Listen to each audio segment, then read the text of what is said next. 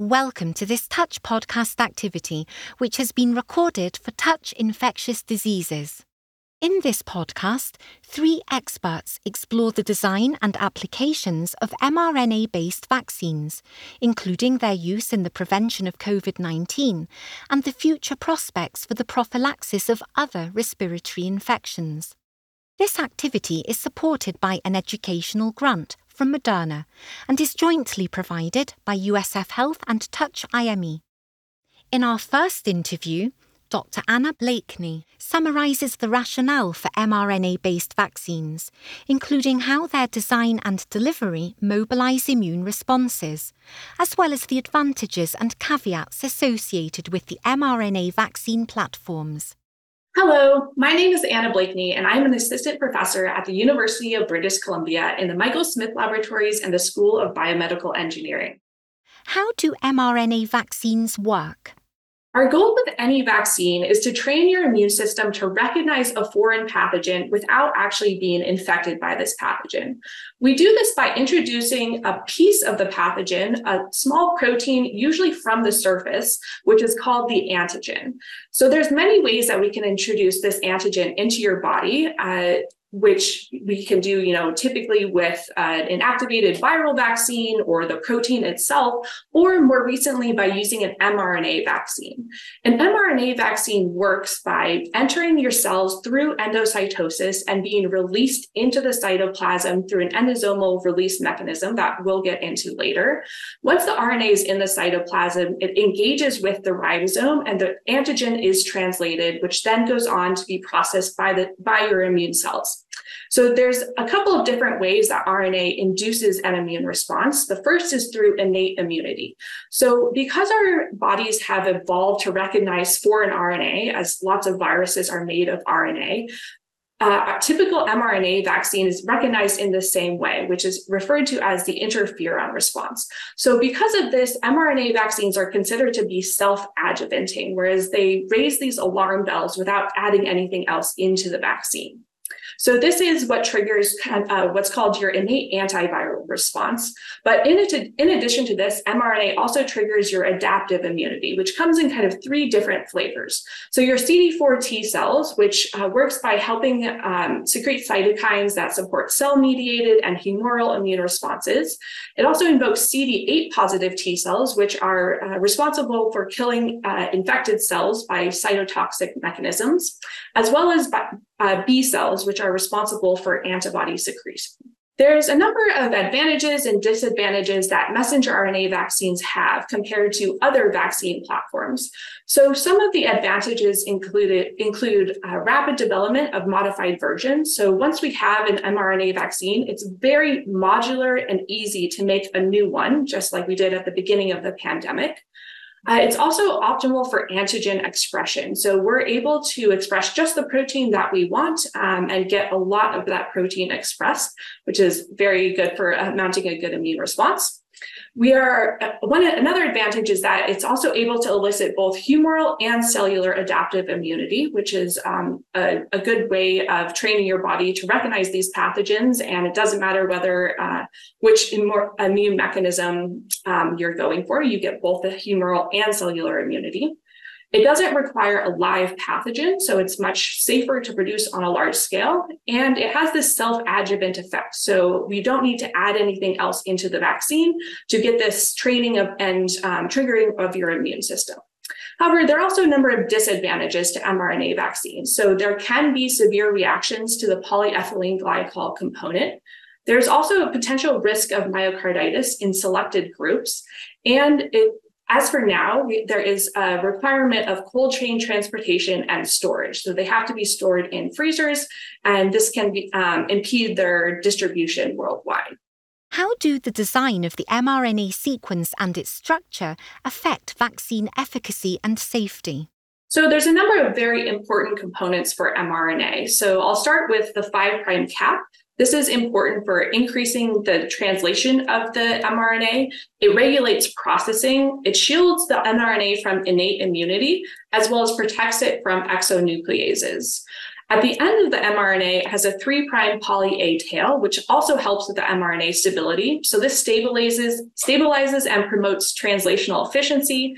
Um, and we've also found that the tail length of this poly A tail is proportional to the efficiency of translation. There's also an untranslated region at both the 5' and 3' end of the mRNA. This helps with ribosome recognition, uh, recruitment of the translational machinery, and structural folding. Finally, with the open reading frame, this is where we actually put our antigen or protein. Uh, this is the coding region for the vaccine sequence. Um, and the codon uh, modifications of this is very important. So this helps with the translational efficiency, the mRNA abundance, the protein folding, and the antigen stability and, and immunogenicity. In our typical mRNAs, we also use modified nucleotides, which helps reduce the recognition of the innate immune system to mRNA. So, another great aspect of mRNA vaccines is the flexibility of the design. So, if we think back to the original designs of the COVID mRNA vaccines, it's very simple to just make some small changes in the code and then produce those in exactly the same way that we made the original mRNA vaccine. So, it's a very modular platform. We also have some new technologies coming online now, such as self amplifying RNA, which is kind of a next generation messenger RNA. Uh, saRNA has very similar components to a messenger RNA, except that it also encodes a viral replicase. So this replicase allow the, allows the RNA to make exact copies of itself once it gets into a cell. And because of this, you get a much longer duration of antigen expression. But another advantage is that we may be able to use a lower dose of mRNA if we use an saRNA compared to an mRNA. What delivery strategies have been used for mRNA vaccines, and how do they affect their efficacy and safety? One of the main challenges with challenges with mRNA vaccines is getting the RNA into cells. Uh, mRNA is very susceptible to degradation and it's a large negatively charged molecule, so it doesn't get taken up into our cells spontaneously. So, scientists have explored a number of different delivery strategies to get RNA into cells, such as polymer based, peptide based, virus like replicon particles, and cationic nanoemulsions. But the leading delivery technology in the field is called lipid nanoparticles. So, lipid nanoparticles are a nano sized vesicle that is able to get the RNA uh, past the cell membrane. Um, it encapsulates the RNA completely in the particle and is composed of four different lipids that each have a different function.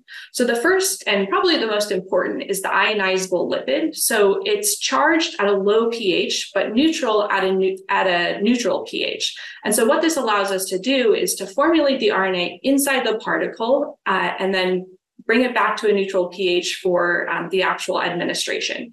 The ionizable lipid is an essential component. It mediates the mRNA binding with the core of the lipid nanoparticle, and it facilitates the endosome, endosomal escape. So once the, the lipid nanoparticle gets into the endosome, uh, the endosome matures and the pH drops. And as this happens, the ionizable lipid again becomes charged and releases the, the RNA from the endosome.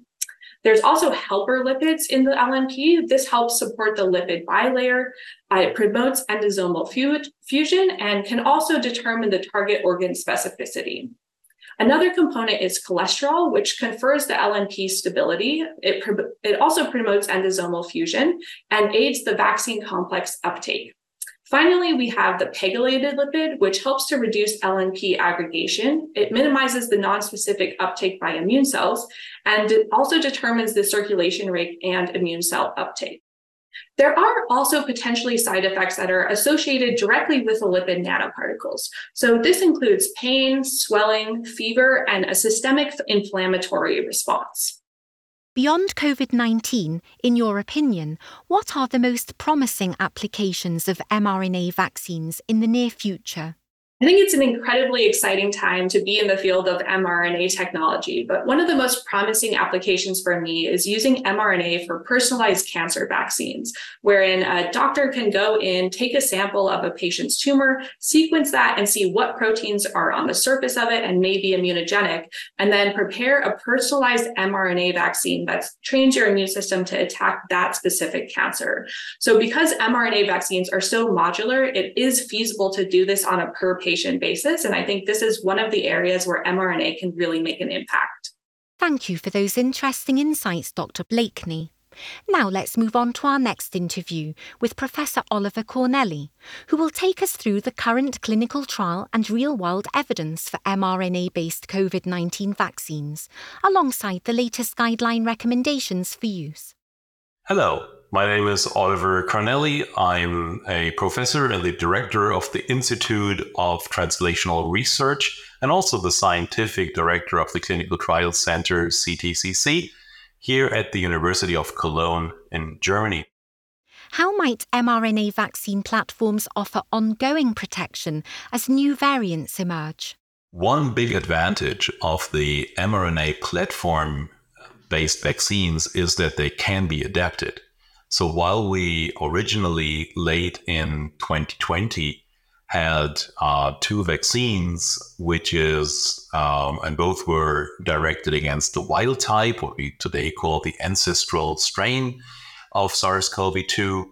In the meantime, there have been several changes, and we know that the original vaccines lost protection uh, or the uh, activity against uh, the uh, the virus. So what we uh, then saw was that, that rapid adaptation was possible, and we got bivalent vaccines against that original virus and against the Omicron variant of concern, BA.1. And then on top, after that BA1 wave, when others became more prevalent, there were new vaccines, BA4 and BA5 directed, and recently a monovalent vaccine directed against XBB 1.5. So the most recent iteration, I think we are not at the end of that. Uh, of that procedure and that uh, evolution. So, what is being done is that the mRNA composition is being changed, and that then induces immunity directed against the most recent strains and the most um, um, prevalent strains and those that raise the most concern. What are the key safety considerations surrounding mRNA based COVID 19 vaccines? So, what was found with mRNA vaccine, the efficacy perfectly outweighed the safety issues that there may be, the safety concerns. So, one aspect always with everything is hypersensitivity, right? So there can always be hypersensitivity to either the active substance or excipients that come with the vaccines. The uh, frequently or most frequently reported adverse events are, uh, and that would be the category with like 10% or even more, is of course, we all know that, injection site pain, swelling, erythema, etc but that is something that we see with many vaccines, and it's not a surprise because I mean you inject into that muscle, so there should be some reaction ideally. If there is no reaction, and that is rather a concern. If there is a reaction, I tell my patients, well, okay, be happy because your immune system is now busy, and that is exactly what we wanted to do. But there are other symptoms that are more a concern, but they usually go away after at least or the maximum of a few days. That would be a fatigue or a headache that might happen, or myalgia, chills. So it's all in the range of what we are used to with other vaccines and of course with uh, with infections right so the warnings and precautions are uh, in the direction of an elevated risk of myocarditis and pericarditis, specifically in young male vaccinees. So that is something to keep in mind. Usually that happens during the first two weeks after injection, and it's more common after the second dose. So, but the risk as such, the absolute risk. So, how, how frequent is that? How frequent do I face an event? Well, with these numbers that we are looking at, we can refer to 1 million person years and, uh, and evaluate how often, how frequent are these AEs. And there are adverse events like ischemic stroke or appendicitis or acute myocardial infarction or that myocarditis, pericarditis. And they are in the range of between 100 and 2,000 um, per uh, 1 million person years. You will see stroke, appendicitis, and everything else what I mentioned. However, you will likely not see it more frequently than what you observe in your population that you care for uh, anyway uh, before you even started vaccination. And one has to keep in mind that the virus infection as such causes all of these um, adverse effects, all, all of these diseases, symptoms, and signs of COVID 19 at a much higher frequency than the vaccines do. What are the current guidelines and recommendations for COVID 19 vaccination, and how do you apply them in clinical practice? Thankfully, we can follow the guidance because the guidance always changes with the new pandemic waves or with the new um, variants of concern. So the uh, so we should always refer back when we uh, note that there is new guidance from the WHO or from uh, regional or national or local uh, recommendations. And the challenges that we have is first of all that the guidance changes pretty frequently as compared to other uh, vaccines where the guidance usually is stable for many years. But with the rapid pace with mRNA platform based vaccines being adapted to the actual viruses and real diseases that we deal with, we see more changes of the guidance. And what one can say generally, although the guidance in these different bodies from WHO all the way down to regional and local might differ from each other a bit or might have different days when they are finally being issued coming uh, to our hands. Um, there are the key updates you should really focus on is whether there are new priority risk groupings and whether there are specific guidance for priority use, specifically if there is not enough vaccine. It's now a rarer issue than it was during the earlier days of the pandemic, but where where clearly one had to triage and consider well i have only one dose but five people so who uh, should get that dose um, and but we are now somewhat more relaxed at that aspect i would say then another point is pregnancy pregnant women we all remember that in the old days uh, pregnancy was seen as a contraindication to vaccination, uh, then we had to learn that during influenza waves, that was a very bad thing to do because pregnancy is some form of immune suppression and pregnant women are more vulnerable. So the current recommendation is to definitely uh, not withhold the vaccine in pregnancy. Ideally, one would um, give the vaccine in the second trimester. Um, and that is because you want to give it as early as possible, but we all always avoid the first trimester for obvious and known reasons. So that is why it's the second, uh, the second uh, trimester. And um, then other uh, recommendations where you see differences between um, the uh, general population and healthcare workers. So, healthcare workers should have another booster every 12 months. And that healthy children and adolescents, we may see some change there because there are some ongoing clinical trials, but currently they are being considered for primary series, and that differs from country to country actually. And uh, and it depends on the context, disease burden, cost, and other uh, other aspects with all of these numbers, like healthcare professionals give them another shot every 12 months, you always would need to factor in whether they had a infection with coronavirus during the last 12 months, because that would count as well.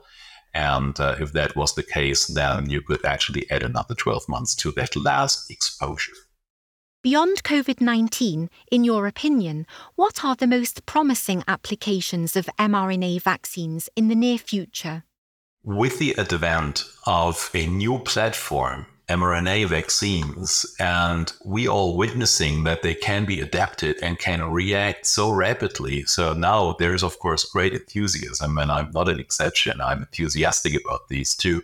And, and I'm of course dreaming of oh what all could be done with these and i mean we know that we are looking for a vaccine against hiv for ages and and while many uh, patients with hiv uh, are now um, living with drug treatment, with chronic drug treatment, and uh, and they do, of course, much better than than in the uh, 1980s. Still, they have that chronic infection. They don't get rid of it, and it would be fantastic to have a therapeutic vaccine or a vaccine before infection. Both aspects are being worked on right now, as I see from the literature, and but there are many, many others. So influenza, for example, is uh, a uh, pathogen of pandemic potential. Clearly, we know that it caused, um, and influenza A specifically caused pandemics in the past. So we would love to have a uh, better vaccine than the current three or quadrivalent vaccines that we use. Parainfluenza is something that I would love to be able to prevent with vaccines because I see it in my hematology patients, and uh, and it's a terrible disease, and it's of course easily transmittable. And uh, there are other um, other pathogens, rhinovirus. I mean, maybe not that important, but that would mean quite something if we could avoid rhinovirus uh, infection because we all have it at least once in a year, I guess. And then there is the whole range of herpes viruses. Um, it's all the human herpes viruses, all eight, but uh, I mean, if we could wipe out HSV 1 and 2, why not? I mean, that would be great because there is no reason why we should suffer uh, from these two occasionally with uh, when when uh, there are these blisters at the lips or or in immune suppressed patients, uh, it can cause a real real concern. And then there are other pathogens. Well, one can go down the HHV, the human herpes virus list, with uh, VZV. Well, we have a vaccine, that's cool, but uh, we don't have a vaccine against CMV, against Epstein Barr virus, and then certainly not against HHV 6 and 7. These are viruses of concern in immune suppressed patients, as is KSHV, causing Kaposi sarcoma in immune suppression, specifically, of course, then in um, patients living with HIV and AIDS. So there is a whole lot of uh, viruses, and this list is not comprehensive, but these are my well, 15 or so favorite viruses that I would love to prevent with mRNA vaccines. And I know that many of these are uh, under development and, and even in clinical studies right now. Thank you for sharing your perspective, Professor Cornely. In our final interview, Professor Ann Falsey will explore the potential future applications of mRNA based vaccines for protecting against respiratory infections, based on our experiences with COVID 19 and ongoing clinical development programs. Hello, my name is Ann Falsey. I'm a professor of medicine at the University of Rochester in Rochester, New York, here in the United States of America. What have we learned from COVID 19 vaccination on the potential for mRNA based vaccines in the prevention of respiratory diseases? So, although RNA vaccines have actually been in development for quite some time, uh, the COVID 19 pandemic has really afforded an opportunity to understand how these vaccines can work and what potential side effects are. So we now know that efficacy has been confirmed in um, wide range of populations, vulnerable people, various conditions. Um, one of the great things about RNA is how rapidly it can be scaled up, uh, permitting it to adapt to um, new pathogens, emerging variants. And um, that's a real advantage uh, when you're dealing with um, a changing landscape. Um, and as I said, they've now been uh, used in millions and millions of people. And so we really have a good sense of efficacy and uh, safety. Um, and so one one of the a few of the caveats that we've learned along the way, there are rare but serious side effects. Um, the main being the myocarditis, pericarditis, that it's um, seen mostly in young men. Uh, and that's one thing associated with the RNA vaccines. Fortunately, it seems to be uh, relatively mild, and there have not been any deaths directly attributed to it. Um, there does seem to be a limited uh, duration of protection um, against infection, although I will say that the uh, duration of protection against severe disease it is quite good. Um, we've uh, struggled in COVID with uh, reduced efficacy when we have new and emerging variants, um, and and that can be uh, an advantage of the RNA that you can again switch it up pretty quickly. One of the logistical problems with RNA vaccines is uh, thermostability uh, and ultra cold storage requirements. And uh, I think that that presents some issues with equity uh, in um, resource poor settings.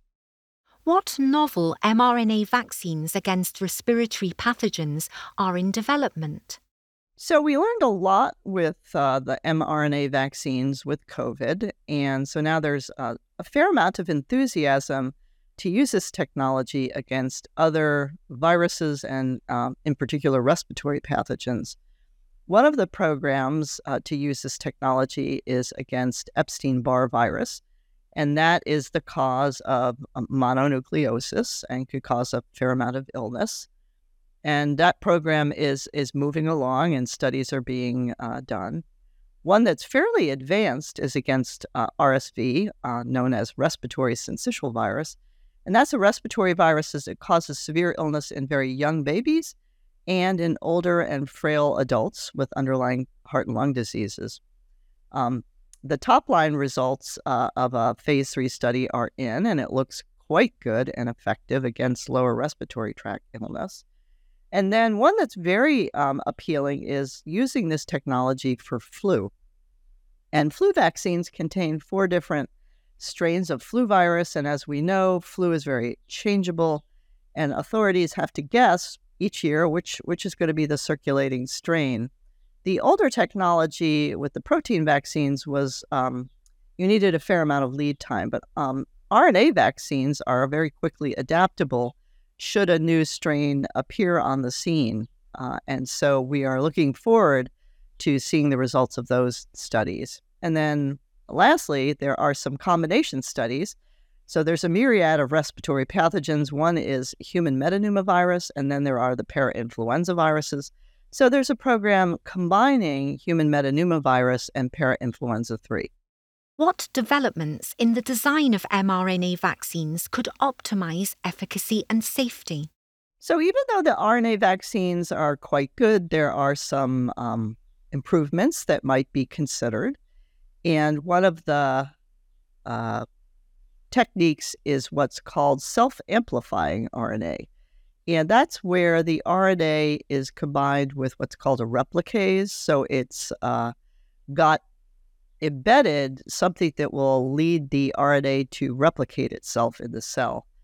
And what that might do is allow sort of a more prolonged uh, stimulation of the immune system and potentially better duration um, and it's also possible that you could use lower uh, doses of the, the vaccine, uh, and that may be a, an advantage. Um, as I mentioned before, there's the potential to do multivalent vaccines. That is, combine um, uh, stimulate and stimulate immunity to several different pathogens.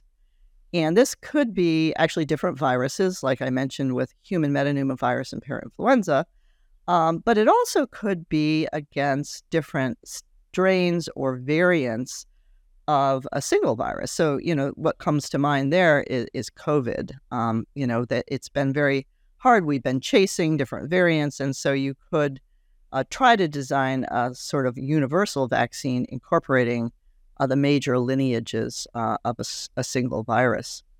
I think one important thing that we have to work on is improvements in uh, storage requirements. Um, something like freeze drying that would allow storage at higher temperatures for a more prolonged period of time. And this would go a long way to having um, it be more widely available globally and global equity. Um, and then there's novel routes of administration. Uh, one can uh, give an intranasal delivery. And what is hoped with that approach is that you might actually stimulate uh, mucosal or nasal antibody, and it would actually induce what we call sterilizing immunity. That is, you don't get infected at all, and then you can't transmit it to others. What we have right now is it it reduces symptomatic illness and particularly severe illness, um, but maybe not optimal for preventing any asymptomatic infection. Beyond COVID 19, in your opinion, what are the most promising applications of mRNA vaccines in the near future? So, the RNA technology for vaccines is, is really exciting in many ways, and it's hard to choose one most important feature. I think that we've certainly, we always knew about the threat of global pandemics. Um, and you know, theoretical is one thing, and living through a pandemic is quite another thing. And so we really need uh, vaccines that can be developed and scaled up really quickly. And, and now we have that with RNA. And so the potential uh, for pandemic vaccines is enormous. Um, and, you know, unfortunately, I think they are in our future, hopefully not for quite some time. But the other thing that I think is pretty exciting is the ability to um, have multivalent vaccines and combine uh, different strains and different pathogens. Um, you know, as we have more adult vaccines, uh, you don't want people to feel like pincushions. And if you can incorporate multiple pathogens, that would just be really terrific. Adult RSV for many years has been underappreciated uh, and underrecognized. But there's now very clear epidemiologic evidence um, that it is a significant cause of morbidity and mortality in older adults. Uh, just as an example, in the United States, there's roughly 100 to 180,000 hospitalizations and somewhere between 10 and 15,000 deaths, which can be attributed to RSV. The people that are most at risk are uh, those with advanced age and then individuals with underlying heart and lung conditions. And so, having a vaccine that can actually prevent um, illness and especially hospitalizations and deaths would be very impactful. Um, I think one of the things that's also underappreciated is that it is a pathogen in long term care facilities or nursing homes. And having a vaccine for our most frail elderly, again, could be very impactful. The RNA vaccines have shown to be very immunogenic and I think would be quite safe and well tolerated.